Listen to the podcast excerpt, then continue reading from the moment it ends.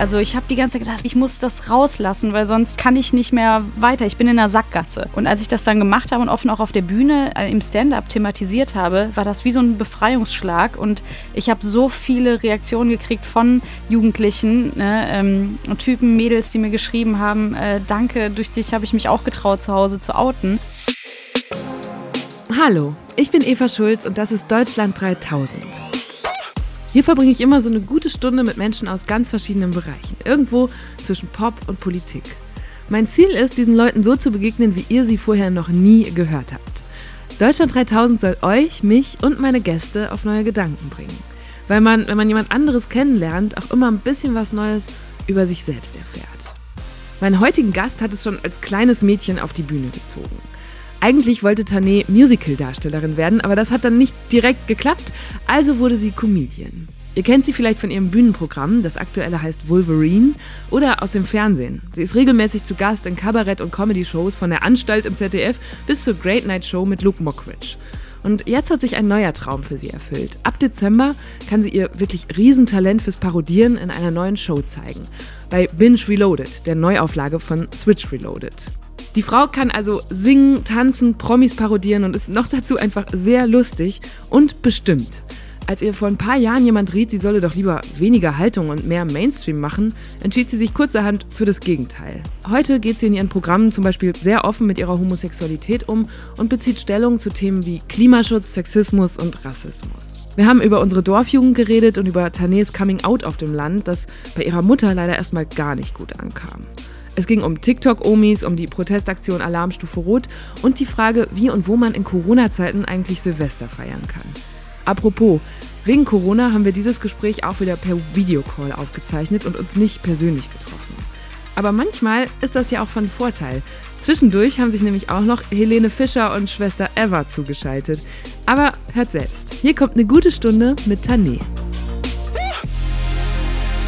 Wo kommst du gerade her, Tané? Ich komme von zu Hause, also ganz entspannt. Also ich bin ja äh, quasi so, so halb arbeitslos aktuell und da ist nicht allzu viel zu tun. Also 80, 90 Prozent meiner, ähm, meiner Tätigkeit ist natürlich gerade äh, weggebrochen. Ne? Also ich mache äh, ein bisschen Fernsehen, also dieses Oldschool-Fernsehen mache ich gerade. Und äh, ich hatte vorgestern meine letzte ähm, Aufzeichnung und äh, jetzt mache ich gerade so ein paar Termine wie diesen jetzt heute. Und ähm, genau, also bin aber aktuell natürlich in Köln zu Hause. Und hast du in Zeiten auch von dieser quasi Arbeitslosigkeit und auch generell so Corona-Shutdown, zweite Runde, hast du so eine Corona-Routine entwickelt? Ja, das ist so diese, diese Grunddepression, die man, glaube ich, die jeder hat. Weißt du, das ist so meine Routine. Depression ist meine Routine. Oh ist Nein, aber ich glaube, das kennt ja jeder aktuell, oder? Dass die Stimmung einfach äh, ein bisschen gedrückt ist. Äh, man versucht natürlich das Beste draus zu machen. Also ich, äh, ich weine jetzt nicht jeden Tag rum. Ne? Also mir geht's ja auch verhältnismäßig gut. Das darf man ja auch nicht vergessen. Und äh, da bin ich auch sehr dankbar, dass ich da äh, weiterhin ähm, Projekte habe und auch äh, arbeite. Äh, natürlich nicht so viel wie vorher, ähm, keineswegs, aber trotzdem, ich, ich tue Dinge und äh, das ist sehr schön. Aber ich glaube, dass, dass jeder sonst natürlich diese ja, das ist halt so blöd, weil du hast die Zeit, du könntest jetzt wahnsinnig viele private Sachen machen. Ne? Also mir fallen tausend Dinge ein, ne? über äh, Bouldern, Stand-up-Paddling, äh, ne? Kino, alles Mögliche. Aber es geht halt nicht. Und ich glaube, alle haben das. Alle haben gerade natürlich diese Zeit und äh, können sie nicht füllen. Und das ist was, was einen so so aufregt. Ne? Also du hast Tatendrang, aber du kannst nichts tun. Wie geht dir das auch so? Ja, jetzt bei der US-Wahl hatte ich den Eindruck, es war fast schon auf eine Art dankbar, dass das Auszählen so lange gedauert hat und wirklich Leute in meinem Umfeld, denen das, von denen ich das nie erwartet hätte, haben auf einmal die ganze Zeit CNN geguckt, weil sie, glaube ich, das, damit einfach dieses ja. Vakuum gefüllt haben in ihrem Leben. Also total irre. Ja, total. Ich war auch im vollen News-Ticker-Modus die ganzen Tage. Bin freue mich sehr über den Ausgang. Was wäre eigentlich geplant gewesen für diesen November bei dir? Also wenn wir jetzt im Januar gesprochen hätten, wie hätte der Kalender ausgesehen? Naja, also ich bin hauptsächlich äh, Tourkünstler. Das heißt, ich stehe auf Bühnen und ähm, spiele mein Soloprogramm und das so um die viermal die Woche, ne, auf jeden Fall. Und bin eigentlich durch ganz Deutschland unterwegs und zwar nonstop. Und die äh, zwei großen Tourblöcke waren jetzt beide äh, von diesen Lockdowns äh, betroffen, ne? weil das sind einmal die mhm. Frühjahrstour und die Herbsttour, weil im Sommer, ne, wenn Ferien sind und es zu heiß ist, dann macht das natürlich keinen Sinn. Dann sind die Theater auch äh, weitestgehend leer und man spielt, wenn dann Open Air. Ähm, aber so jetzt die Zeit, äh, wäre ich nonstop unterwegs gewesen natürlich, ne? durch Deutschland. Ich glaube, heute wäre ich sogar in Dresden oder so. Ich gucke mal gerade in den Kalender wo ich heute gewesen wäre. Oh Gott, wäre. steht das da alles noch drin? Das ist ja total traurig, wenn man das dann immer sieht. Ich glaube, nee, es ist gerade schon rausgelöscht. Aber ähm, genau, ich kann dir zum Beispiel, alles bis jetzt ist weg.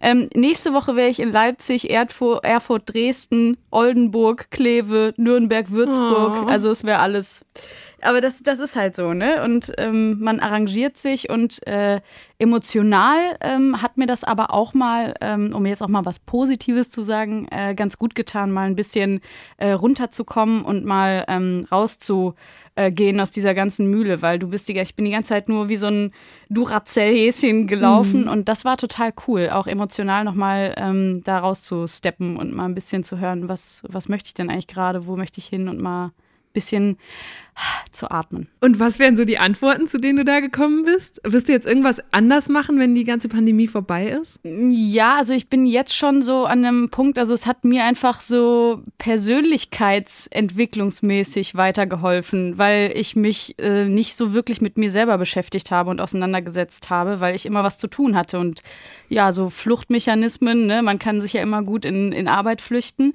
und äh, das war tatsächlich sehr gut, einfach nochmal so ein bisschen runterzufahren, auch ein bisschen mehr äh, was mit, mit Freunden zu unternehmen und ähm, ja, sich auf die Familie zu konzentrieren und auch so ein bisschen äh, so back to the roots mäßig. Also das habe ich jetzt gerade so. Ich bin jetzt 28 ne, und jetzt gehe ich gerade hm. wieder so die, die Rückschritte, wo man vorher immer sofort einfach nur weg, weg, weg und jetzt äh, gehe ich gerade wieder so ein bisschen hin. Boah, auf deine Roots kommen wir gleich auf jeden Fall noch zu sprechen, aber ich würde yes. auch gerne mal kurz über Alarmstufe Rot sprechen, weil da hast du dich ja auch mit engagiert. Das ist diese Kampagne von Kunst- und Kulturschaffenden, die sich über Monate hinweg eigentlich von der Politik überhaupt nicht gesehen gefühlt haben. Was sagst du denn jetzt? Jetzt diesen November gibt es ja unter anderem diese Maßnahme, dass man 75 Prozent zumindest von der Regierung bekommt, entweder des vergangenen Monats November in 2019 oder ich glaube, es geht auch so ein Querschnitt aus dem letzten Jahr von dem, was man da eingenommen hat. Nimmst du das das auch in Anspruch? Also ich weiß nicht, ob ich das beziehen werde oder nicht. Also es ist ja auch für Solo-Selbstständige, also das, was du jetzt gerade gesagt hast, geht natürlich eher um mittelständische Unternehmen und ich bin ja Solo-Selbstständige und da ging es eher um eine Grundsicherung. Und ähm, ich glaube, es geht da um 1200 Euro monatlich, äh, die mhm. man bekäme. Ähm, aber da ich ähm, ja meinen Grundunterhalt selbst sichern kann, würde ich das, glaube ich, für mich nicht in Anspruch nehmen, sondern das Geld eher äh, frei äh, zur Verfügung lassen für die, die es wirklich brauchen. Ne? Also weil ich habe so viele Kollegen, die auch teilweise Hartz IV beantragt haben und die überhaupt nicht über die Runden kommen und das ist ja für die gedacht. So, ne? Und deswegen mhm. wäre das jetzt nicht ähm, mein Spot irgendwie. Ja. Tatsächlich ist diese neue Regelung durchaus auch für Solo-Selbstständige wie Tané gedacht. Wer wegen der jetzt beschlossenen neuerlichen Corona-Beschränkungen in der Kultur- und Veranstaltungsbranche Umsatzverluste erleidet, bekommt 75 Prozent der Einnahmeausfälle vom Bund ersetzt. Damit hat die Regierung die bisherige Regelung zur Berechnung der Soforthilfen geändert. Allerdings gilt das vorerst nur für den November. Für viele, die seit Monaten gar keine Einnahmen haben oder auch schon vorher Verluste durch die geltenden Hygienemaßnahmen hatten, reicht es aber längst nicht aus, um ihre Existenzen langfristig zu sichern. Politiker und Politikerinnen von den Grünen und der Linken haben verschiedene Modelle von pauschalen Existenzgeldern oder Notgrundeinkommen ins Spiel gebracht. Die Idee wäre, ähnlich wie beim Kurzarbeitergeld, Kunst- und Kulturschaffende über einen bestimmten Zeitraum zu unterstützen.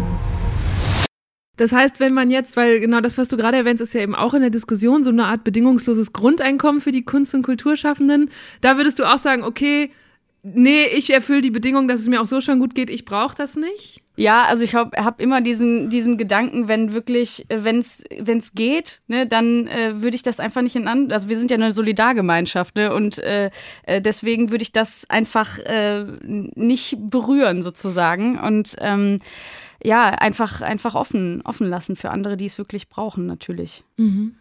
Gibt es andere Maßnahmen, die du dir gerade wünschen würdest oder irgendwas, wo du dem Publikum sagen würdest, das können wir alle tun?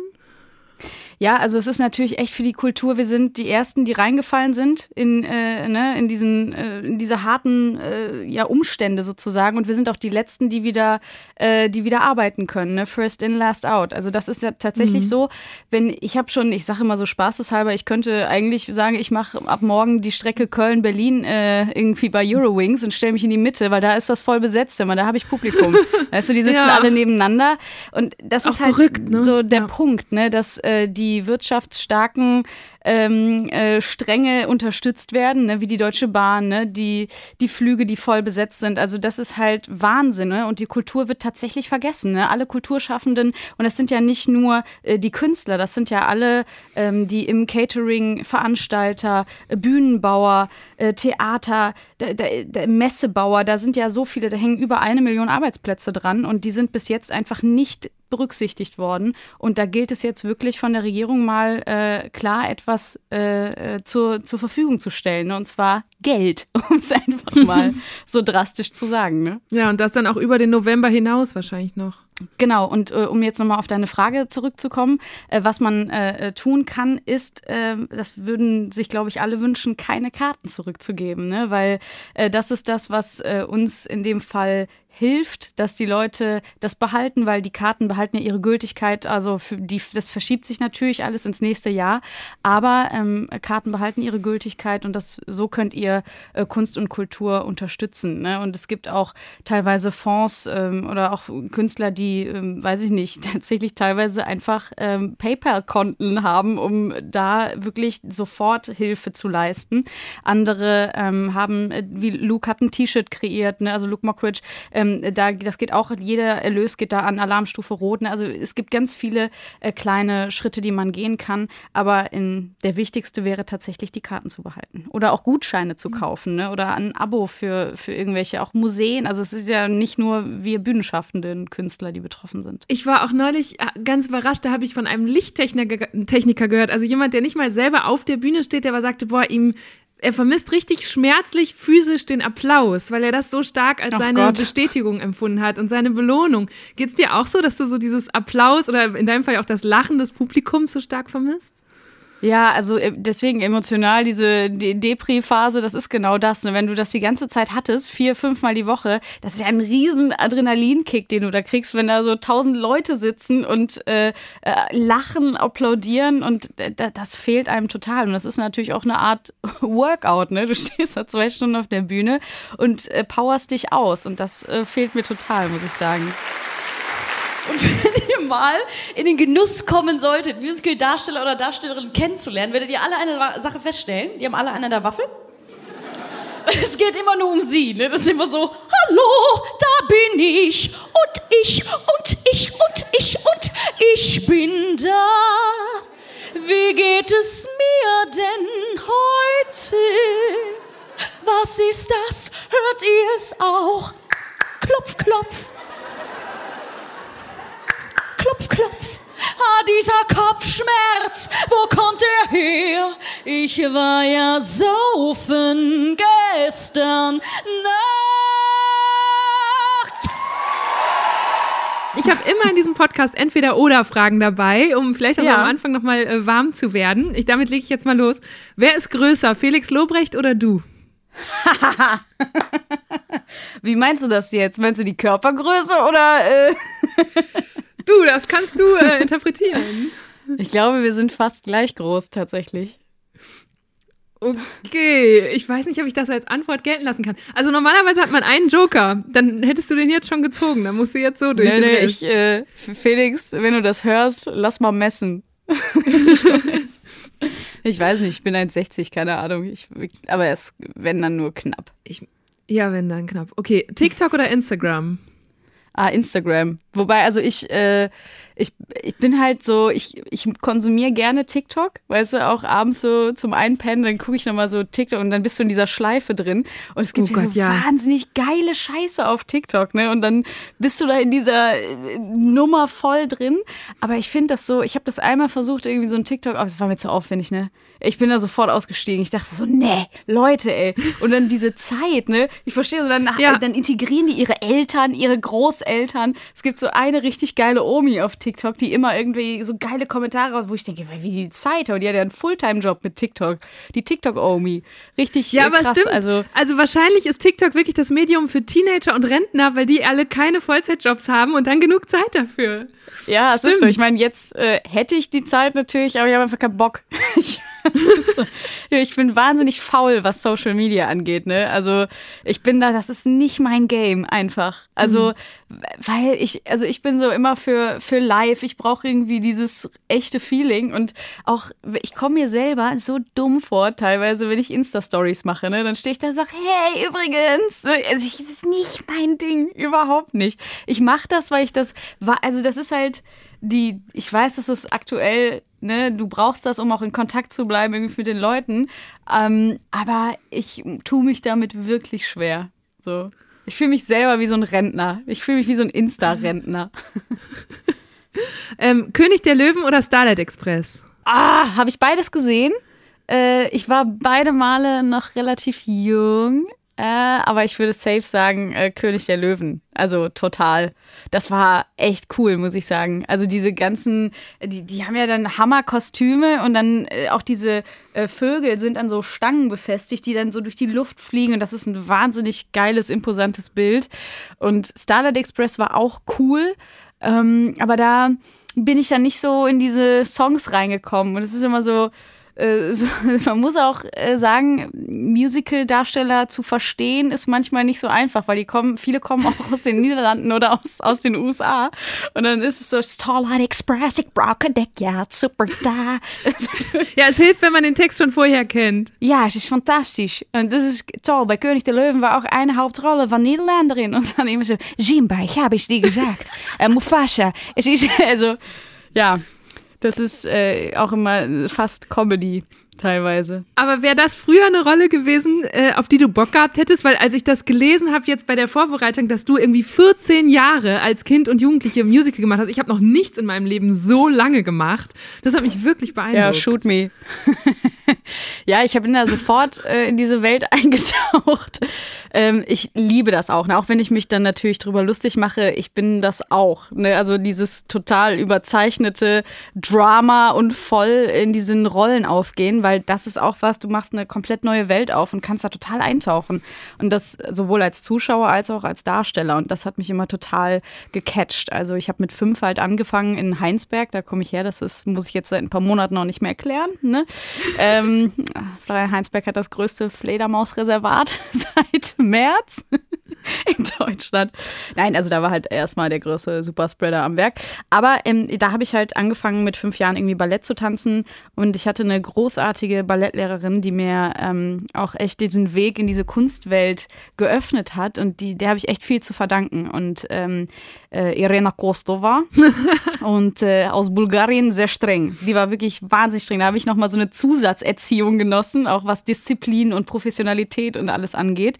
Und natürlich die Bühnenerfahrung, weil wir haben dann in Heinsberg in der Stadthalle jedes Jahr ein Kinder-Weihnachtsmusical äh, quasi gemacht und äh, dann war ab den Sommerferien jedes Wochenende Probe. Und ähm, ja, da habe ich alle möglichen Rollen gespielt. Von äh, Pinocchio, das war meine erste Hauptrolle mit elf oder so. Da habe ich dann auch schon so 40 DIN A4 Seiten Text gelernt dafür. Ne? Und dann haben wir sechs äh, Lieder im Tonstudio aufgenommen, ne? weil das war dann direkt alles war da drin. Ne? Tanz, Gesang, Schauspiel.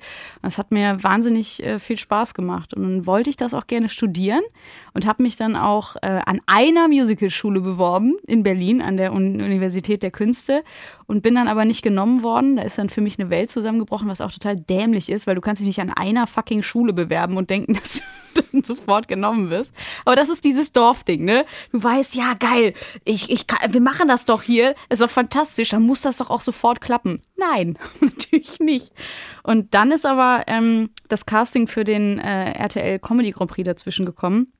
Das war 2011, das war der erste, der stattgefunden hat. Und da habe ich dann mitgemacht und so bin ich dann zur Comedy gekommen. Und was macht dir heute mehr Spaß, für Sketche vor der Kamera zu stehen oder für Stand-up auf der Bühne? Das ist so eine unterschiedliche Arbeit und das ist nämlich das Geile daran. Ne? Ich kann immer wieder in, äh, in einen anderen Strang der Komik eintauchen und das ist wirklich total sensationell. Weil, also mir fehlt jetzt wahnsinnig das Live-Spielen und das Publikum und die spontanen Ideen und die Trigger, die vom Publikum und mir immer hin und her gespielt werden. Und ähm, Sketch ist halt eine wahnsinnig ähm, ja, minutiöse Arbeit. Ne? Also du sezierst da total. Ne? Jedes äh, Gefühl muss, ist, also die Kamera ist, ist der Wahnsinn, weil die ähm, alles sofort äh, sichtbar macht. Also jede Pore äh, von Gefühl, also jeder Ausdruck sofort mhm. ähm, ins äh, Krasse potenziert sozusagen, weil wenn ich, ich mache immer zu viel. Ne? Das ist dieses Ding, das ist, weil ich Bühne das ist ja auch auf der habe. Bühne, ne? Du musst Ja. groß denken, du musst bis in die letzte Reihe kommen ne? und da müssen die auch irgendwas von deiner Emotion mitkriegen. Und auch bei der Kamera siehst du, du musst dir das Gefühl fast nur denken und das transportiert sich dann über die Augen und sofort über den Ausdruck. Das ist Wahnsinn. Und sonst, das sieht teilweise dann so slapstick-mäßig aus, furchtbar, ne? Am Anfang, wenn du sagst, so jetzt bist du traurig, das ist Horror. Du musst es halt wirklich nur über, übers Gesicht transportieren und das ist halt ein, ein Switch, der erstmal sickern muss, ne? Aber es macht beides sehr viel Spaß. Jetzt hast du aber auch sehr gut darum rumgeredet, dass du dich nicht entscheidest. Ich will jetzt eine Ansage. Ich kann mich, ich, ich kann Im mich auch nicht, ich kann mich auch nicht entscheiden. Guck mal, weil ich Ah. hab, äh, diesen, diesen Sommer habe ich ähm, quasi den Switch Reloaded Nachfolger gedreht. Ne? Binge Reloaded Mhm. heißt das, es kommt irgendwie jetzt äh, ab Dezember auf Amazon Prime. Und das war für mich so eine Art Kindheitstraum, ne? weil ich habe immer schon in der Kindheit äh, Leute nachgemacht. Ich habe auch für Geburtstagsfeiern äh, äh, Sachen geschrieben und ich habe dann, weil ich habe früher so viel Comedy konsumiert, das war alles, was ich äh, gemacht habe. Ne? Mm, Und dann habe ich so Hausmeister Krause, habe ich mir vom Eiermann von gegenüber von der Straße den Kittel geliehen und den, das Kordhütchen. Mein Bruder musste dann Fetti spielen. Dann habe ich das für, für das Geburtstagskind quasi ein Stand-up gemacht. Also ich wusste es aber nicht, dass es das ist. Ne? Und dann einfach so, ähm, so drei DIN A4 Seiten und dann halt sind wir da aufgetreten. Oder für meine Tante habe ich mir eine Rede als Angela Merkel habe ich gehalten ne? und dann mir so eine Maske gekauft und so einen Kram gemacht. Und ähm, das dann jetzt quasi so zu professionalisieren mit diesem Format, äh, weil ich Switch auch immer geguckt habe und geliebt, geliebt habe, das war der absolute Hammer. Stopp. Kapitän Parger, Kapitän Parger. Wir haben einen blinden Passagier an Bord. Wer ist es? Andrea Bocelli! Woo! Gut, dann rette ich jetzt den Kerstinott und werfe die Andrea Bocelli über Bord. Ne, und deswegen, das, das, dann ist das total geil. Äh, und dann vermisse ich aber jetzt die Bühne. Also ich möchte jetzt dann wieder nur Bühne machen. Ne? Also das, ich, ich mache immer so ein Ventil auf und dann geht da 100% der Energie rein und äh, dann mache ich den Stopfen wieder drauf und dann geht's in die andere Richtung. Ja. Okay, dann nehme ich jetzt einfach, ich, ich helfe dir jetzt raus, indem ich dir anbiete, okay, jetzt gerade ist es halt Sketch, weil das andere nicht möglich ist. Alright. Einigen wir uns darauf. Okay, gut. Ich, äh, du, du, du drängst mich ja dazu. Schützenfest oder Karneval? Oh Gott, ist beides Horror. Beides absoluter Horror. Nicht meine Welten, aber ich nehme Karneval einfach, weil ich das liebe, äh, äh, also das Schminken von Figuren, ne, weil ich mal auch gerne und ich habe mir immer so richtig aufwendige Masken gemacht und so, deswegen ich jetzt Karneval, aber nur wegen der Kostüme, nicht wegen dem Ding drumrum. Das ist nicht mein Ding, wirklich.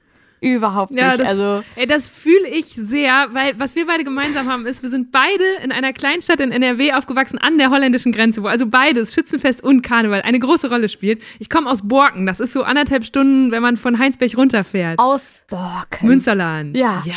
Und deswegen, ich habe dann auch schon so direkt gewühlt, alles Mögliche kommt wieder hoch, so gelbe Kennzeichen, über die es dann immer irgendwelche Witze gibt und so auf der Straße. Und ich habe mich gefragt, was ist eine ganz typische Erinnerung an deine Jugend dort? Leere. Sehr viel Leere. Wind, Traurigkeit, Leere, Mülltonnen, schlechte Autofahrer. Nein, also es war natürlich nicht so schlimm. Also als Kind auf dem Dorf groß zu werden, fand ich wirklich cool. So, weil ich bin morgens aus dem Haus gegangen und bin abends wiedergekommen. Und meine Mutter hat noch nicht gefragt. Ne? Ich habe nur gesagt, ich bin dann später Ja. wieder da. So, und äh, das war cool. Ähm, die Freiheit habe ich sehr genossen. Aber es passiert halt nichts. Ich persönlich könnte halt nicht mehr da wohnen. Ne? Also ich kenne super viele, die auch glücklich da sind. Ne? Das ist ja auch alles toll und ähm, es ist halt einfach trotzdem nicht meins, weil du kannst zehn Jahre weg sein und kommst dahin und es gibt dann drei neue Gebäude und das war's aber, ne? Also so, die Motoren laufen langsamer, ne? Alles ist irgendwie auf Sparflamme. Und, und vor allem, die neuen Gebäude haben wahrscheinlich deine früheren Mitschülerinnen gebaut. Ne? Das finde ich so krass. Ich bin auch schon recht lange weg da inzwischen und dann jetzt zu sehen, dass das eine komplett andere Lebenswelt ist, in der man mit Mitte 20 anfängt, ein Haus zu bauen und Kinder zu kriegen, das lag mir immer recht fern. ja, ist so. verrückt, oder? Das, das, da habe ich manchmal dann so einen Culture Clash. Also das heißt, Ja. du bist auch überhaupt nicht äh, borkinifiziert. So.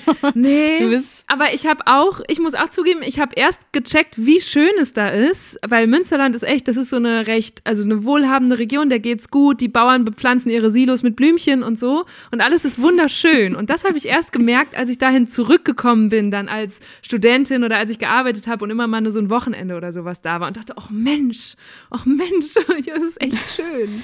Ja, aber weißt du, warum das so schön ist? Weil du weißt, du fährst abends wieder. Das Ja, ist das, ja, okay, was es so vielleicht. schön macht. Aber das habe ich auch, ne? Ähm, dass ich dann äh, dahin fahre und dann, also ich, ich atme dann doch auch nochmal so durch, weil ich natürlich auch meine ganze Family, ne, auch Großtante und Oma und so, das ist total schön. Da gibt's dann auch spießig den Kaffee, Kuchen, der, der, der Kaffee, der viel zu stark ist, ne? Mit der schönen Kondensmilch rein und dann, dann fährst du aber abends wieder und denkst so geil und dann ähm, legst du dir irgendeinen Rap-Song ein und fährst äh, Autobahn und wieder Ja. nach Hause, ne? Ähm, es ist Ja. halt so schön, die Freiheit zu haben, sich sein Leben so zu gestalten, wie man äh, das möchte und seine Lebensumstände. Und es ist, das ist für mich zum Beispiel auch, ich, ich sehe halt auch immer überall in allem Komik, ne? Und ich fahre dann nach Heinsberg und das ist für mich wie so ein Kammerspiel. Ne? Also diese, du siehst dann die Omas, die kehren draußen oder dann das Kissen auf der Fensterbank liegen haben, ne? Und sagen so, ich guck euch hier kaputt. Ne? Dabei gibt's gar nichts zu sehen. Dann, kling, dann klingelt's, dann kommt der Schrottwagen äh, Wagen an der Tür vorbei. Ah, guck mal, Bo, Frost ist auch wieder da. Oder hey, hast du schon gesehen hier? die haben eine stimmt. neue Hecke. Und der Schrottwagen mit dieser Musik. ja, genau. Also es ist immer dieser Talk auch, äh, hier hast du schon gehört, hier der eine, der, äh, der hat es jetzt richtig, ne? Ah, ja, ja, der verdient jetzt richtig viel. Und ich weiß überhaupt nicht, über wen die reden. Und es ist mir auch alles egal, ne? Aber das ist so dieser Kosmos, der, das ist so ein geschlossenes System. Und in dem wird sich halt Hardcore bewegt. Und es ist für mich wahnsinnig interessant, da so, so reinzugehen für einen Tag, aber dann auch schön wieder zu, das zu verlassen. Wenn du darüber, das kommt ja auch sehr oft in deinen Bühnenprogrammen vor, wenn du darüber sprichst, habe ich manchmal den Eindruck, als du noch dort gelebt hast, warst du auch eine ganz andere Tané. Ich habe dich zum Beispiel erzählen sehen, dass du damals als Jugendliche dort so French Nails hattest, ganz dünn gezupfte Augenbrauen. Wie kam es denn dazu? Naja, also du machst ja das äh, erstmal so, wie du sozialisiert wirst und äh, wie du, ähm, was dein Umfeld prägt. Ne, das ist ja klar. Und bei mir war das so, dass die, die ganze Mädelsklicke und alles äh, hat sich so äh, sehr ähm, hetero Lifestyle ähm, Klischee basiert, alles äh, wurde da ausgepackt, ne? Und das war auch ähm, French Nails, ne, dünn gezupfte Augenbrauen und äh, blauer Lidschatten und äh, diese, ja, ich habe das alles mitgemacht, ne? Die ganze Palette, die ganze Lidschattenpalette von rosa bis babyblau, ich habe da alles mitgemacht. Ähm, und ich habe mich da so stückweise von gelöst, ne, weil ich das am Anfang, ich habe mich nie wohl gefühlt, aber ich habe das halt gemacht, weil das, ähm, weil es alle gemacht haben. Ne? Und dann habe ich das irgendwann angefangen zu hinterfragen. Und ähm, das kam dann auch zusätzlich äh, zu den Gefühlen, wo ich immer dachte, irgendwie finde ich jetzt die eine aber besser als den Typ. Ne? Also das eine Mädel finde ich jetzt besser als den Typ. Und das mit mir auszumachen, also da sind ganz viele äh, Welten in mir aneinander geraten und ich musste mich erstmal sortieren. Und ähm, ja, also meine, meine Mutter hat auch immer dieses komplette Thema Dorf und was denken die anderen über einen in sich aufgesogen. Dementsprechend hat sie, glaube ich, weil sie das auch gespürt hat, dass in mir irgendwas ähm, rüttelt, ne? auch dieses Thema äh, lesbisch sein, ähm, irgendwie wahrscheinlich versucht, irgendwie zu sagen, ja, jetzt äh, tu doch noch mal hier der schöne French Nails und so und mich in diese Richtung zu schieben, so, weil sie das nicht wahrhaben mhm. wollte. Das so wegschminken. Ja, genau. Das alles so ein bisschen wegpudern, aber das äh, funktioniert ja nun mal nicht. Und ähm, ja, dann äh, ist das alles so entwachsen, Gott sei Dank. Hm. Würdest du sagen, weil du das gerade erwähnt hast, dass deine Mama da sich vielleicht innerlich so ein bisschen gegen gewehrt hat, ist lesbisch sein auf dem Dorf schwieriger als in der Stadt? Und falls ja, nur für die anderen oder auch für dich? Ja, ich glaube sowohl als auch, weil das Problem ist natürlich, dass du in einem Spotlight dich befindest, ne? Weil äh, dementsprechend, wie gesagt, die Uhren ticken langsamer, alles was nicht der Norm ist, fällt auf. Ne? Das heißt, äh, im, im, übertragenen Sinne, wenn die eine Tonne früher draußen ist als alle anderen, da stimmt was nicht. Ne? Und dementsprechend, wenn du äh, ähm, auf dem Dorf irgendwie auf Frauen stehst als Frau oder als Typ auf Männer ne? oder du bist trans oder so, ich, da, damit ist natürlich nochmal, da, da, um Gottes Willen, was ist das denn? Wie der Sven ist sich am Schminken, was ist hier denn los? Ne? Also, nee, Sven ist jetzt Sven, ja, um Gottes Willen. Ne? Also damit kommt man, glaube ich, überhaupt nicht zurecht, zurecht weil die ähm, das nicht deren Lebenswirklichkeit entspricht und die natürlich überhaupt nicht äh, andocken können in irgendeiner Art und Weise. Und da, wo, also im, im urbanen Umfeld, wo, wo viel mehr passiert und wo jegliche Formen sich entwickelt haben und das selbstverständlich geworden ist. Und da ist es natürlich kein Thema, aber auf dem Dorf musst du die Leute erstmal ranführen. Und ich glaube, dass äh, das jetzt aber natürlich schon eine ganz andere äh, Entspannung ist als noch vor, weiß ich nicht, 20, 30 Jahren. Also ich, also da wäre ich nicht gerne äh, in der Situation gewesen, mich zu outen. Und dementsprechend ist natürlich mhm. auch dann klar, dass die Leute dann wegziehen, ne? weil du willst nicht im Spotlight sein und du möchtest dich irgendwann auch nicht irgendwelchen Fragen aussetzen. Und du möchtest ja auch andere Lesben und Schwule kennenlernen. Und die lernst du ja oft nicht so. Äh, ich sag mal so, also im Radius äh, auf Tinder ist, glaube ich, jetzt mehr los als vor 30 Jahren, ne?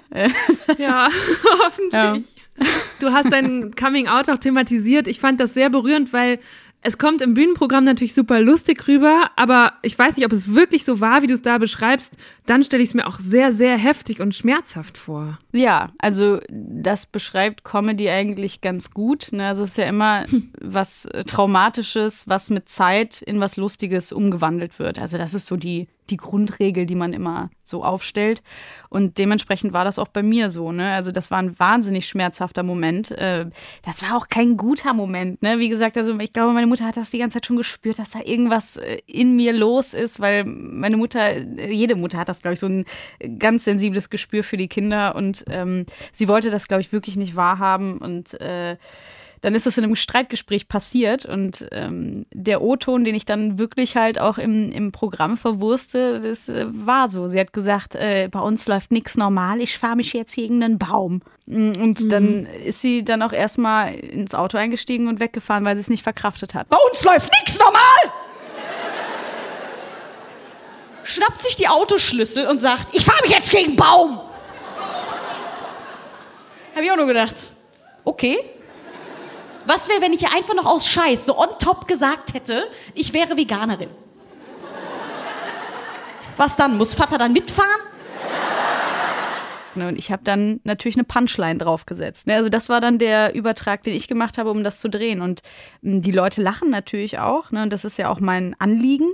Und ähm, im, im, richtigen Moment war das natürlich äh, furchtbar klar. Es hat auch ähm, acht Jahre gedauert, bis ich das auf der Bühne so erzählt habe. Ja. Hattest du denn in dem Moment jemand anders, an den oder die du dich dann wenden konntest, oder warst du buchstäblich allein gelassen? So, Mama fährt weg und Tane sitzt da mit dieser Erfahrung. Ehrlich gesagt weiß ich gar nicht mehr, was ich in der Situation gemacht habe, aber ich glaube, ich saß einfach äh, in meinem Zimmer, ja. Also, und ähm, ich weiß gar nicht, ob ich eine Freundin angerufen habe oder so. Ähm, das kann ich jetzt, das weiß ich wirklich nicht mehr. Hm. Aber äh, ich, ja, ganz schlimme Sachen, äh, da weiß ja, verdrängt man so sehr, dass man gar nicht mehr drankommt. Aber ich, also das ist jetzt auch, äh, ob das jetzt, ähm, das kann ich dir nicht mehr sagen. Nee. Was würdest du denn umgekehrt dir als, ich glaube 18 warst du damals, oder dir als 18-Jähriger heute sagen? Weil ich stelle mir gerade so vor, krass, das ist ja erst zehn Jahre ungefähr her Womöglich mhm. ist es heute immer noch so, wahrscheinlich gibt es noch ganz viele Jugendliche auf irgendwelchen Dörfern oder auch in Städten, die dieses Gefühl haben oder denen so ein Gespräch bevorsteht. Und ich weiß nicht, wahrscheinlich, ich würde es wahrscheinlich Tage und Wochen lang durchgehen, äh, bevor ich zum Beispiel meine Eltern damit äh, überrasche oder auch nicht.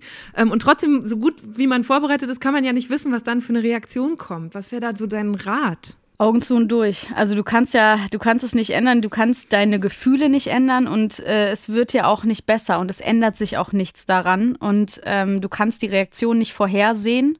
Äh, also ich wusste schon, dass meine Mutter nicht so gut reagieren würde. Mhm. Deswegen habe ich es natürlich auch rausgezögert. Das spürst du natürlich auch als Kind. Deswegen die Leute, die es, glaube ich, so sehr äh, hinauszögern, die spüren schon, also du kennst ja deine Eltern, du weißt ja, äh, wie die emotional aufgestellt sind.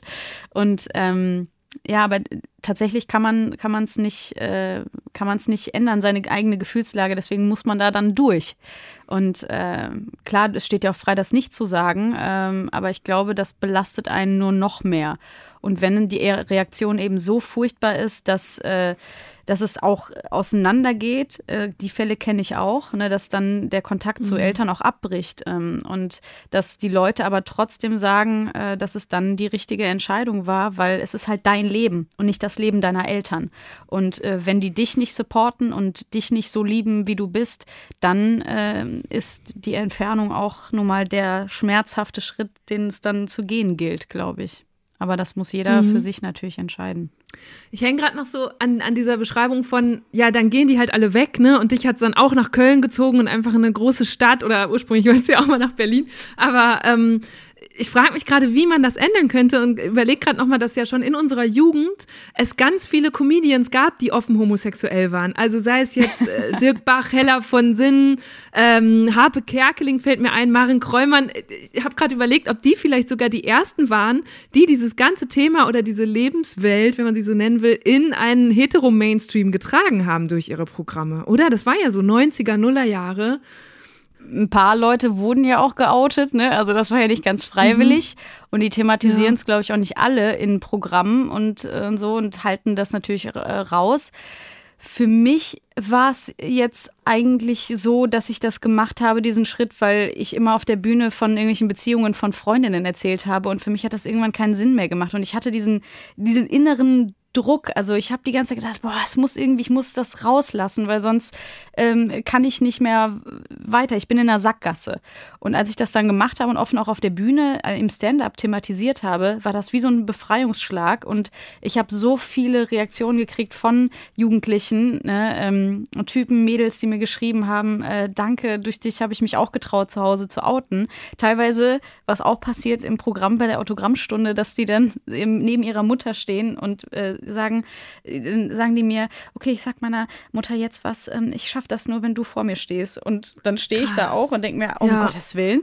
Und ähm, also das stelle ich mir zum Beispiel viel krasser vor, weil hinter denen ist die riesen Autogrammschlange. Mutter steht neben, äh, schon angewurzelt und ich, ich als äh, äh irgendwie Zeuge fast. Dann sagen dann, Mama, pass auf, ich stehe auch auf Frauen. Und die Mutter steht dann da, ja, alles klar. Boah, aber ich krieg gerade auch richtig Gänsehaut. Ja, es bei der verrückt. Vorstellung. Mann. Ja, ja, ist verrückt. Also äh, deswegen meine ich auch, ne, jeder hat eine ganz andere emotionale Entspannung anscheinend, weil mich würde das wahnsinnig machen. Ich könnte das in so einer Situation überhaupt nicht, aber ähm, das war tatsächlich äh, wundervoll und äh, alleine dafür hat es sich gelohnt, das zu thematisieren. Und wie viele das letztendlich vorher gemacht haben, kann ich dir gar nicht so sagen. Aber in den Nullerjahren ist es, glaube ich, so ein bisschen, da kam der Gay- und Lesbian-Hype. Womöglich.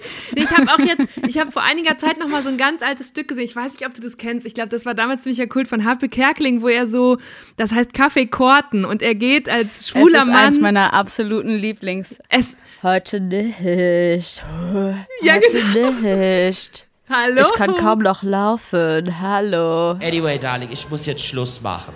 Nein, nicht mit dir. Ich bin hier im Café Korten. Korten! Ich kann hier nicht so laut brüllen, hier sind so viele Kunden. Na, nein, Viktor, heute nicht. Heute nicht. Viktor, ich kann kaum noch laufen. Diese Nummer ist auf der Live-DVD von Harpe Kerkeling, die 2007 veröffentlicht wurde. Und das habe ich jetzt nochmal angeschaut und musste wieder unheimlich darüber lachen. Und gleichzeitig habe ich aber auch gedacht, krass, das ist eigentlich so ein richtiges Klischee, das er da bedient. Es hat dieses, so, was man so tuntig nennt, dieses Näselnde und so. Und da habe ich mich gefragt, würde man das heute noch so machen und hat es damals vielleicht genauso gebraucht? Ja, genau. Also das ist ja, das ist ja wahnsinnig interessant, ne? Weil dieses Klischee war das, was es, glaube ich, gebraucht hat, um das überhaupt erstmal auf äh, ne, auf die Bühne zu, zu, zu bringen. Und dann hat man gemerkt, ach so, ach so, es sind ja nicht alle so. so, es ist genau, wenn man äh, irgendwie, hm, weiß ich nicht, in den USA sagt man ja gerne, dass die Deutschen alle Lederhosen tragen. Das ist genau mhm. dasselbe Bild, ne? Und es ist ja, ja alles stimmt. ist wahnsinnig divers und es gibt tausende Möglichkeiten und jeder ist im Prinzip unterschiedlich, aber du brauchst im ersten Schritt dieses Klischee, weil es das wahnsinnig vereinfacht. Aber das hat sich ja über die Jahre unglaublich entwickelt und jetzt würde man das nicht mehr machen. Jetzt würdest du einen schwulen Mann nicht mehr so, so darstellen. Aber witzigerweise ist dann ja auch der, der geht der Witz verloren. Ne, das ist ja dann auch das Interessante, weil die Nummer, wenn du die normal spielst, wenn du den Mann einfach reden lässt, ist es nicht so, so lustig. Der Witz entsteht durch diese Fallhöhe der, der, der mhm. Sprachlichkeit, dieses ne, Das ist der, mhm. das Lustige daran. Ja, auch Und, das, ähm, er hat auch diese Gestik. Ja, es ist halt eine visuelle Komponente. Ne? Also das ist, eigentlich ist es eine Figur einfach. Wenn man das als solche begreift, ist das auch okay. Aber ähm, ich glaube, wenn viele das als Norm ansehen von schwulen Männern, ne, das ist halt das Problem. So. Heißt das, dass du, die du jetzt ja auch schon so viele Jahre Comedy machst und auch selber Sachen schreibst, auch Klischees, mit denen du spielst? Also, weil einerseits merke ich jetzt, ah ja, das ist super, man kann ähm, gesellschaftliche äh, Gruppen, die vielleicht noch gar nicht so ja, wie würde man sagen? Also du kannst einerseits mit Themen oder, oder vorurteilsbehafteten Gruppen kannst du thematisieren und sie dadurch so einem Mainstream näher bringen und andererseits kannst, äh, läufst du auch Gefahr, Vorurteile zu wiederholen, zu verfestigen. Wie gehst du damit um? Also wie entscheidest du, nee, dieses Vorurteil will ich nicht bestätigen und mit diesem spiele ich jetzt? Witz lebt ja davon am Ende ganz oft. Ja, das ist eine sehr gute Frage. Das ist eine sehr gute Frage, weil ähm, ich kann es dir so konkret gar nicht ähm, beantworten. Also ich entscheide das eigentlich nach, nach Gefühl ne? oder wie gerade die gesellschaftliche Situation ist und Dingen, die passieren, weil als Stand-Upper ziehst du natürlich vom vom Leben. Also die Eindrücke, die passieren, die nimmst du auf und die gibst du in anderer Form als Output wieder, wieder raus. Ne? Und ähm, deswegen ist es auch immer so eine Entwicklungssache, weil ich habe auch schon Sachen gemacht vor Jahren, wo ich jetzt sagen würde, um Gottes Willen, das würde ich nie wieder so sagen. Ne? Das ist alles eine Momentaufnahme und ähm, man entwickelt sich als, als Person und dementsprechend auch äh, die eigenen äh, Worte und ähm, auch Comedy-Nummern, ne? weil das alles zusammenhängt. Weil das ist ja sehr persönlich, äh, was man da auf der Bühne darbietet. Und ich glaube auch in dem Fall von dieser Kaffeekorten-Nummer, ähm, Harpe, der selbst ein schwuler Mann ist, hat das als Gefühl, kann das natürlich ganz anders transportieren, mhm. weil er diese Welt kennt. Er spricht aus dieser Welt. Ähm, für, ich glaube, zu dem Zeitpunkt, ich weiß gar nicht, ob die Nummer schon, also ob es die gab, als er schon geoutet wurde, sozusagen. Er hat es ja nicht selber gemacht, das hat ja Rosa von Braunern gemacht, in einem Talk oder so. Stimmt, das hatte ich schon völlig vergessen. Da war ich allerdings auch selbst gerade erst auf der Welt. Das war nämlich 1991. Harpe Kerkeling war 27 und ein aufstrebender Comedy-Star, aber seine Sexualität hatte er bisher nie thematisiert.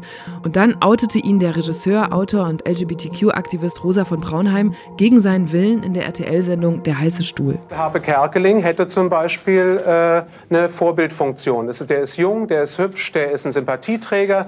Ich habe gestern mit ihm telefoniert, ich habe ihn gefragt, sag mal, äh, würdest du dich öffentlich machen?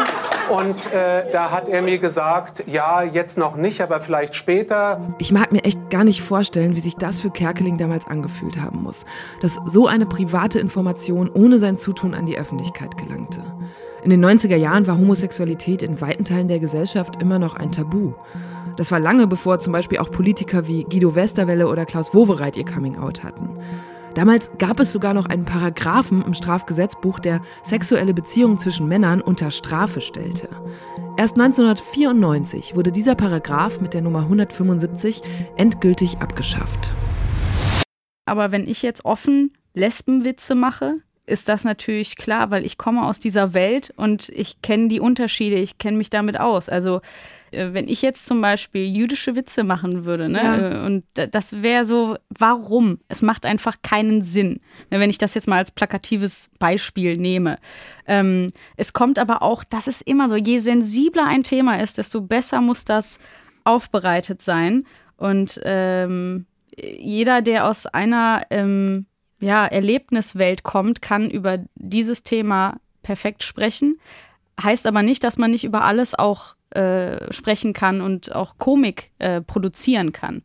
Ähm, also das ist, glaube ich, immer, es kommt immer auf den Kontext an. Das ist wahnsinnig äh, sensibel. Also ich ähm, habe auch äh, jüdisch, äh, jüdische Freunde und wenn wir dann jüdische Witze zum Beispiel erzählen, dann ähm, haben die einen anderen Auftrag. Also es geht dann nicht um äh, die Religion als solche und da, da geht es dann um verschiedene äh, Eigenschaften, wo man aber im Einvernehmen drüber lachen kann. Das sind da, das ist halt alles immer eine, eine emotionale äh, Komponente. also Das stimmt. Ich habe ich hab mal in Israel gewohnt und da hatte ich auch den Eindruck, also mir blieb da ganz oft so ein Kloß im Hals stecken bei Witzen, die dort gemacht wurden, weil der jüdische Humor ein unglaublich schwarzer Humor ja auch ist, ne? Und wenn Juden und Jüdinnen untereinander Witze reißen, die haben mich manchmal richtig getriezt damit, dass sie halt so harte Witze gemacht haben, wo sie wussten, da darf die Deutsche nicht drüber lachen oder kann sie auch einfach. Ich konnte das wirklich nicht, ne? Weil ich dachte, boah, krass, also sowas ginge im deutschen Kontext nicht. Deswegen kann ich das gerade an dem Beispiel total gut nachempfinden. Heißt das denn, dass du auch manchmal, also passt du dein Programm an, je nachdem, ob du auf einer Kabarettbühne stehst oder, keine Ahnung, in der Show von Mario Barth? Letztere war ich nicht und werde ich, denke ich, auch nicht sein. Ähm, aber äh, ja, also es ist Ja, natürlich. also ganz, ganz früher warst du, glaube ich, schon mal bei ihm, oder? ja, wir haben einmal was gedreht, Ah, 2013 oder so. Okay.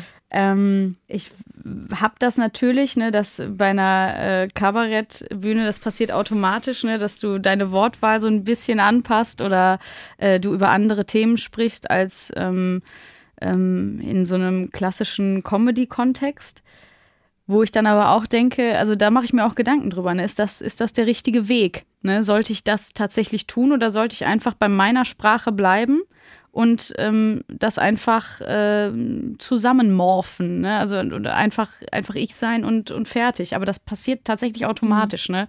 Weil wenn irgendwie ein Thema ist, dann, äh, weiß nicht, Umwelt oder Klimawandel, dann äh, mache ich das natürlich eher in einer Kabarettsendung als in einem äh, Comedy-Kontext, ne? Weil da äh, würde ich dann die alltäglichen Dinge auch verwursten. Aber es geht beides. Also man, man kann da beides äh, verbinden. Ich habe dich in einem Interview erzählen hören, da hast du gesagt, dir hat auch mal jemand geraten, mach mal weniger Haltung und geh Richtung Mainstream. Weißt du noch, wer und wann das war? Oder warum? Ja, ja, klar, das weiß ich noch. Äh, Grüße an der Stelle. Nein, also ja klar, also das sind so, äh, wenn, wenn man sein Ding durchzieht äh, und das für viele mh, nicht so passt, dann äh, wird da gerne mal äh, dran rumgemäkelt und auch gesagt, nee, das funktioniert nicht. Also das ist sehr äh, speziell, was du da machst. Also zu dir kommen ja auch, äh, du hast nur Homo-Publikum und also das ist ja, das funktioniert.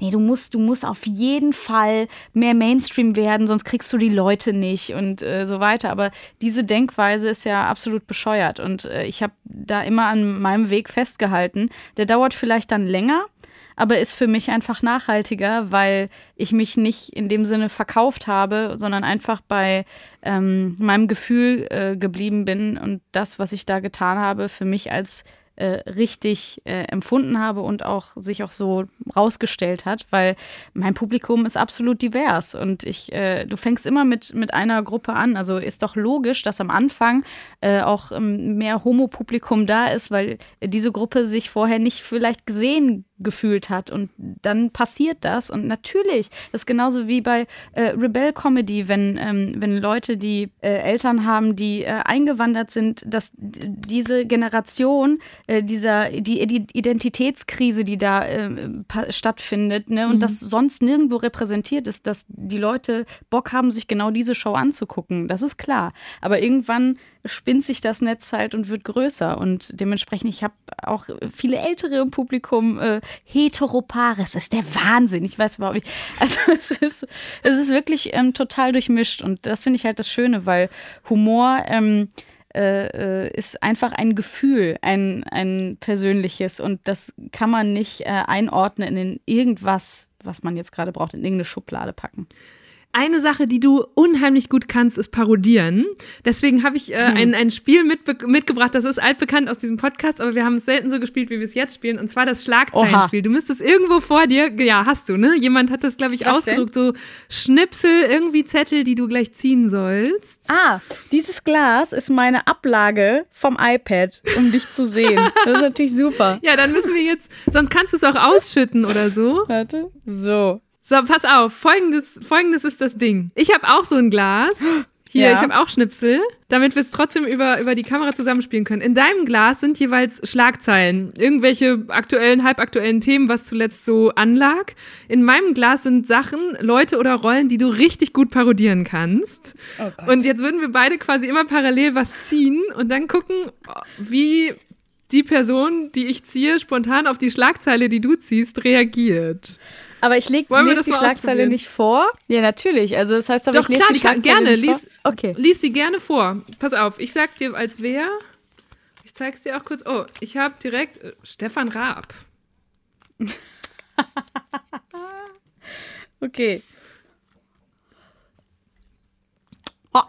wegen äh, Corona, äh, Weihnachten äh, wird dieses Jahr anders. Wahnsinn, oder? Ähm, anders, ich hoffe nicht Thomas anders. Verstehen Sie? wegen Modern Talking. Also das wäre jetzt so die. Geil, wie du auch direkt so diese, die Zähne so sehen doppelt so groß aus, sobald du ihn machst. Das ist ja irre. Ja, ich muss ja auch sagen, ich, ich trage auch Stefan Raabs Zähne auf. Ich habe sehr viele Zähne. Aber meine sind echt. Verstehen Sie? Achtung, nächste Person. Geil, Schwester Eva. Sehr gut. okay. Zapp, Digga, sag ich dir. I war hier. Drei Haselnüsse für Aschenbrödel 2020 im TV. Die ersten Sendetermine des Kultklassikers stehen fest. Schade, dass ich das nicht sehen kann, weil ich sitze im Knast. Zapp, Digga, so läuft das. Vielleicht kann ich ein bisschen Fernsehzeit für unsere ganze Gruppe kriegen. Dann wir gucken das. Äh, seid sauber. Äh, ich komme bald raus. Das neue Album droppt und ich sage Grüße an der Stelle. Äh, I war hier. Zapp, Digga. Kurva. Das habe ich noch vergessen. Kurva für, Kurva für Aschenbrödel.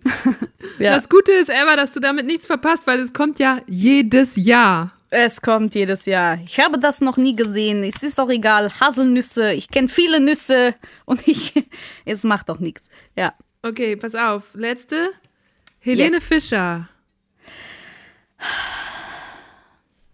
Da muss ich erst mal ausatmen. Wahnsinn. Diese Schlagzeile. Ich, ich habe fast Tränen in den Augen, denn es steht fest, diese Hunde ziehen mit Joe Biden ins Weiße Haus ein. Das ist alles, was auf meinem Zettel steht, aber es berührt mich so sehr. Ich denke, ich muss die nächsten drei Tourtermine absagen, um mich davon zu erholen. Und vielleicht sollte ich einen, einen Song darüber machen. Wir ziehen durch die Straßen, durch die Clubs dieser Stadt. Die Hunde ziehen ein mit Joe Biden ins Haus. Ha. Haus. Keine Ahnung. Das ist ja immer bei ihr einfaches pure Emotion.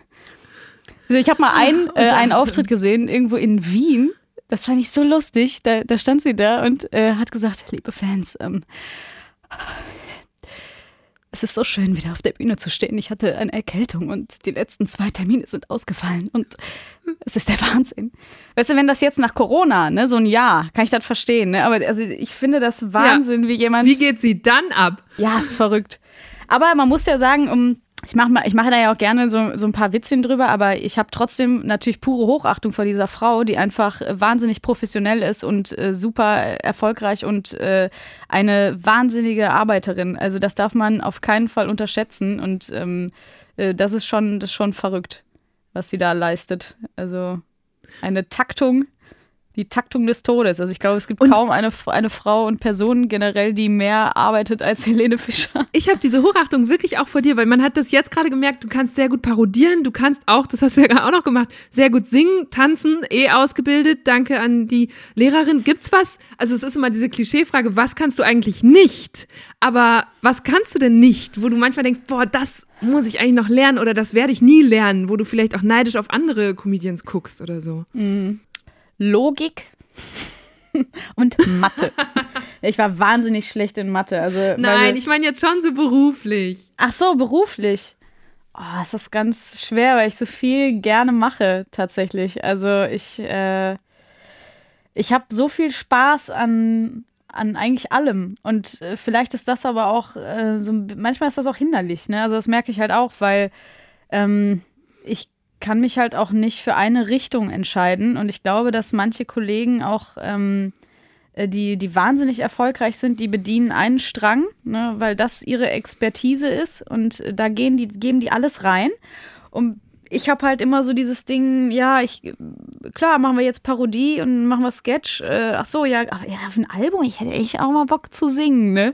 Ja, dann mache ich auch noch. Mal gucken, wenn ich das so mache. Ja, live, live gibt's ja auch noch. Und Moderation, ja, mal gucken. Also, was können wir denn, ne, oder, oder nur Schauspiel. Also, ich, hat, ich habe einfach wahnsinnige Spielfreude tatsächlich und auch äh, vielseitiges Interesse an unterschiedlichen Dingen, weil ich mich auch persönlich oft schnell langweile und äh, auch nicht so der geduldigste Mensch bin. Und, ähm, ähm, ich glaube, das ist was, was, äh, was ich noch ein bisschen ähm, ja, mehr ausarbeiten könnte, nämlich diese, diese Präzision und in, in ein Feld so richtig einzutauchen, weil wenn ich keinen Bock mehr habe, dann nehme ich halt ein anderes Feld. So, und mhm. äh, ich mhm. glaube, dass da manche Kollegen äh, die Vorteile haben, die dann dieses eine Ding wirklich komplett durchpeitschen.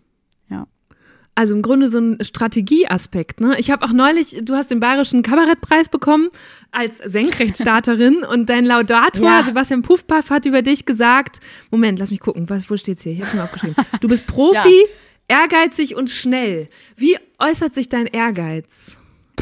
Ja, das habe ich mich auch gefragt, als er das gesagt hat, weil ich dachte, so sehr habe ich das gar nicht. Äh, also ich glaube, mein Empfinden darüber ist tatsächlich anders, weil von außen wird mir das wahnsinnig oft gesagt. Äh, und ich empfinde das aber gar nicht so. Vielleicht ist das auch das Gute daran. ich habe keine Ahnung. Ich weiß nicht, wie sich der Ehrgeiz ähm, äh, äh zeigt, aber wenn ich eine Sache mache, dann mache ich die immer zu 100 Prozent. Vielleicht ist es das. Ich habe auch immer alles äh, gerne im Blick. Ich bin auch ein wahnsinniger äh, Kontrollmensch, ne? auch am, am, am Set. Ich habe die ganzen Sachen immer im Blick, wo viele auch sagen, Tanja, das ist überhaupt nicht dein Aufgabenbereich. Du musst da jetzt gar nicht den Fokus drauf haben, aber ich kann nicht abschalten. Ne? Ich muss immer alles sofort, äh, äh also für mich kontrollieren, im Sinne von, ich muss jetzt wissen, äh, dass wir hier auch gut durchkommen. Wir hängen schon eine Stunde. Scheiße. Äh, alles klar, jetzt ist das Gebiss gerade gebrochen. Äh, wir werden jetzt nicht mehr diese Takes machen. Okay, wir müssen uns jetzt entscheiden. Dabei ist das überhaupt nicht meine Entscheidung, sondern die des Regisseurs, was wir jetzt streichen werden. Aber mein Kopf ist halt immer an. Ne, vielleicht ist das auch äh, dieses Ding. Ich muss immer alles zu 100 Prozent äh, machen. Aber bist du dann auch ein Typ, der das gut ab kann? Weil das ist ja auch eine enorme Belastung. Zusätzlich zu dem auf der Bühne stehen, ständig gesehen werden, ständig beurteilt werden, wenn du auch noch so viele weitere ja, innere Tabs offen hast, was noch alles erledigt werden muss. Ja, ist furchtbar. Also manchmal würde ich gerne aus mir aussteigen. Also sage ich ehrlich. Aber das, äh, das geht ja nun mal nicht. Äh, deswegen werde ich, äh, das habe ich jetzt auch über Corona gelernt, mit mir selber klarzukommen.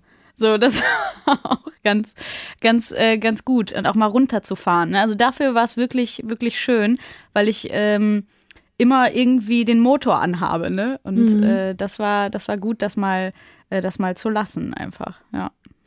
Machst du das eigentlich noch? Da, darüber habe ich eben beim Parodieren noch nachgedacht, weil du das auch mal erzählt hast, dass du als Kind, wenn dir was unangenehm war oder vielleicht auch als Jugendliche, immer schon in eine andere Stimme gewechselt hast. Passiert dir das heute auch noch oder hat sich da auch was geändert? Ich glaube, das passiert, wenn dann unbewusst, ne, weil das ein Mechanismus ist, der einfach komplett sitzt, weil er eben so lange da ist. Mhm. Aber das habe ich früher immer gemacht. Das war meine Exit-Strategie, weil dann äh, hat es mich ja nicht persönlich betroffen, sondern ich bin dann einfach, äh, die habe die Stimme gewechselt und dann war es halt äh, jemand anders. Ne?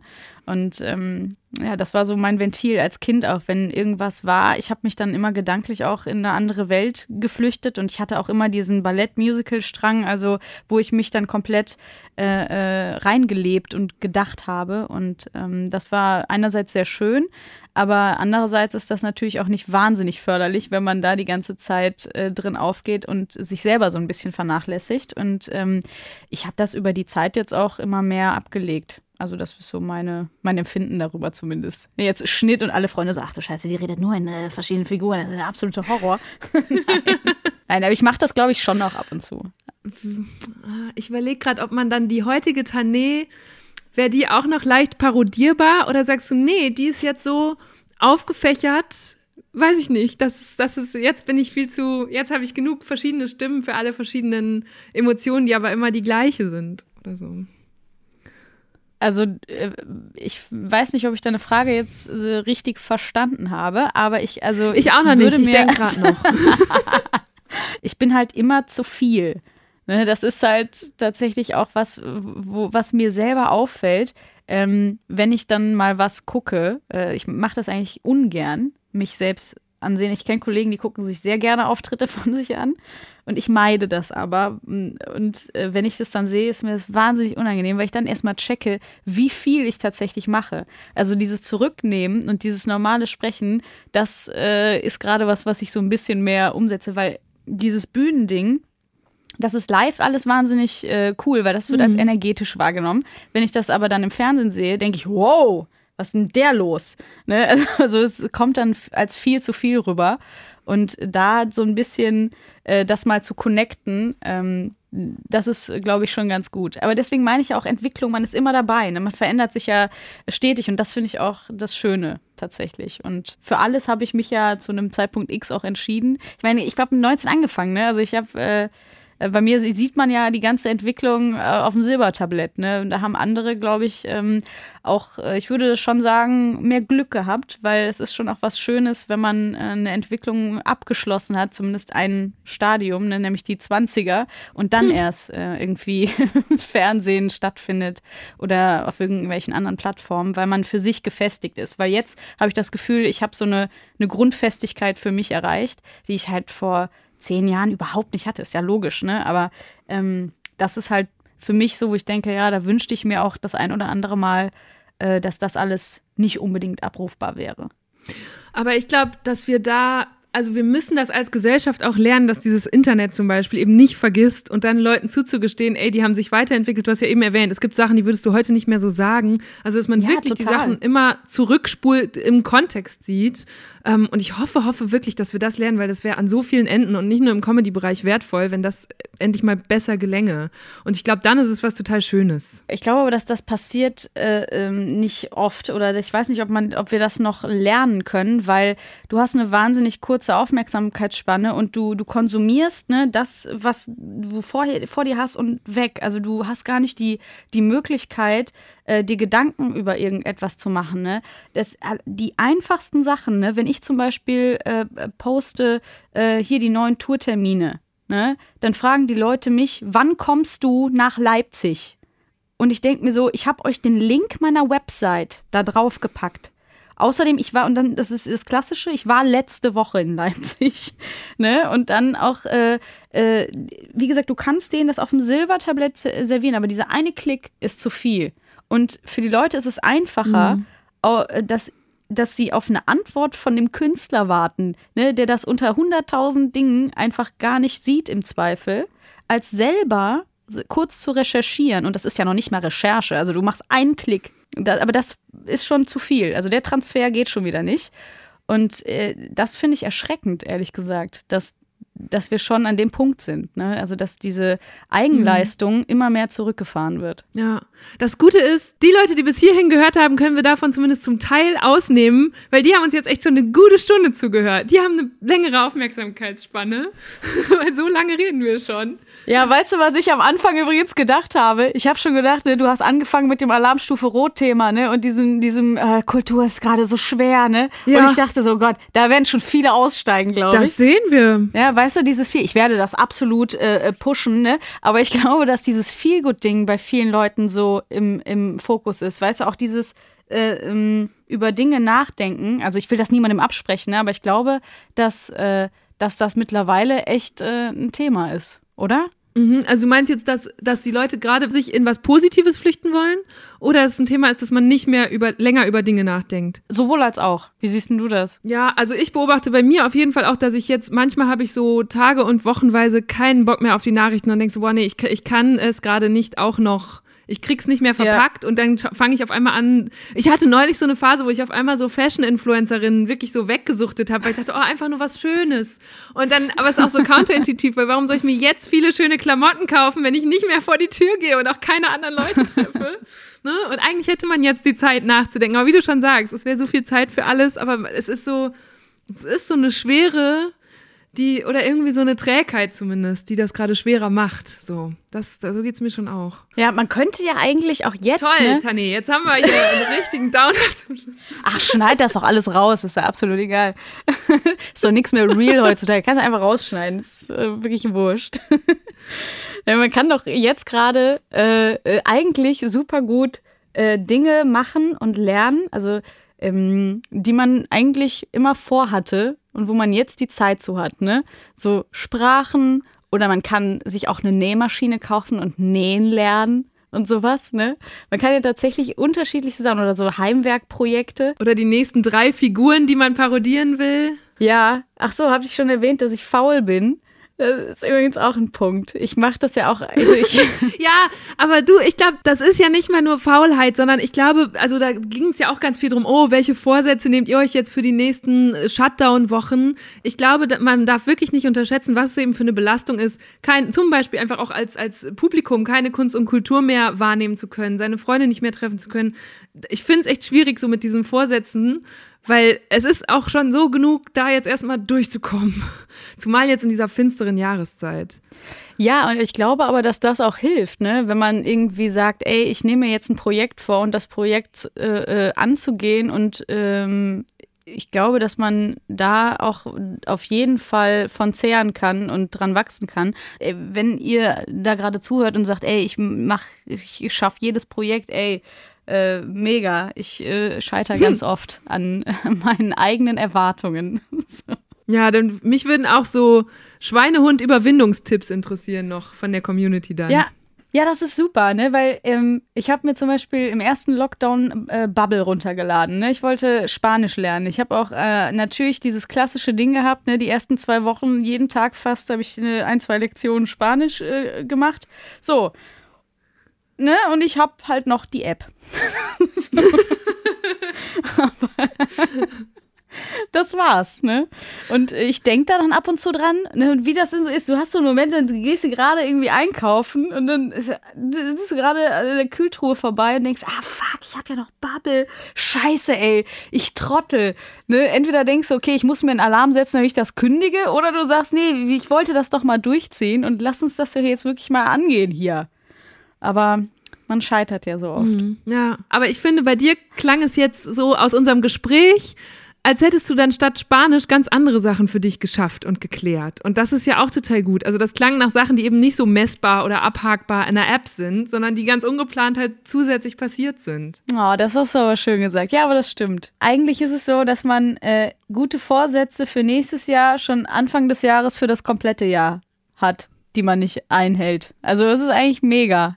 Es ja. ist ein sehr kurzes Jahr. Ja, auch so eine Frage, ne? Was macht man denn jetzt Silvester? Ja. Wie feiern wir Weihnachten und Silvester? Ich bin auch, damit bin ich noch völlig. Feierst du in Borken? Oh, ey, ich hoffe, meine Mama hört nicht zu. Ich habe echt schon überlegt, ob es so darauf hinausläuft, weil ich möchte schon, ich finde immer gut in dieser Zeit, also Weihnachten auf jeden Fall, klar. Weihnachten feiere ich mit mhm. meiner Familie, aber auch Silvester finde ich immer eine gute Gelegenheit, wegzukommen einmal von zu Hause und einmal aus der Stadt raus. Aber es gibt ja gerade gar nicht so viele Fluchtpunkte, wenn du nicht kurz zwei Tage vorher einen Corona-Test machst und dann kannst du dich ja auch nicht mit vielen Leuten in irgendeinem, irgendeiner coolen Hütte oder was weiß ich einbuchen. Ja, bin ich gerade auch noch aufgeschmissen. Hast du schon Pläne? Nö, also Weihnachten auch äh, Heinsberg, Heinsberg City, Heinsberg HS Crime. Ähm, aber das ist auch schön, da freue ich mich auch drauf. Ne? Das ist wieder so ne, ein Fixpunkt, den man hat. Äh, aber Silvester, ich hasse ja Silvester, ne?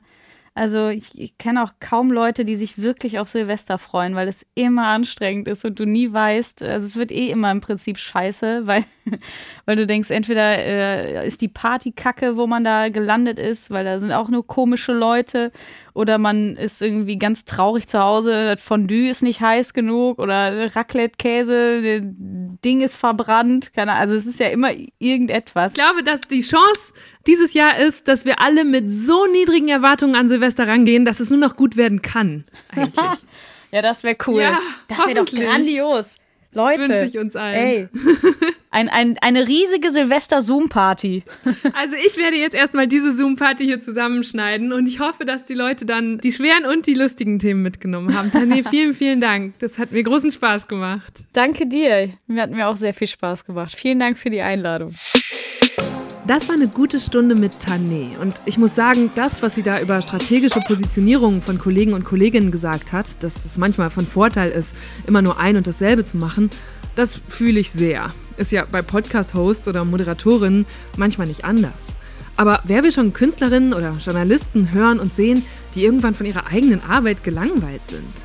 Umso besser finde ich es, dass Tané noch richtig viel ausprobieren will. Sie ist erst 28 und hat schon beachtlich viel gemacht. Ich bin gespannt, was wir von ihr in den kommenden Jahren noch alles sehen.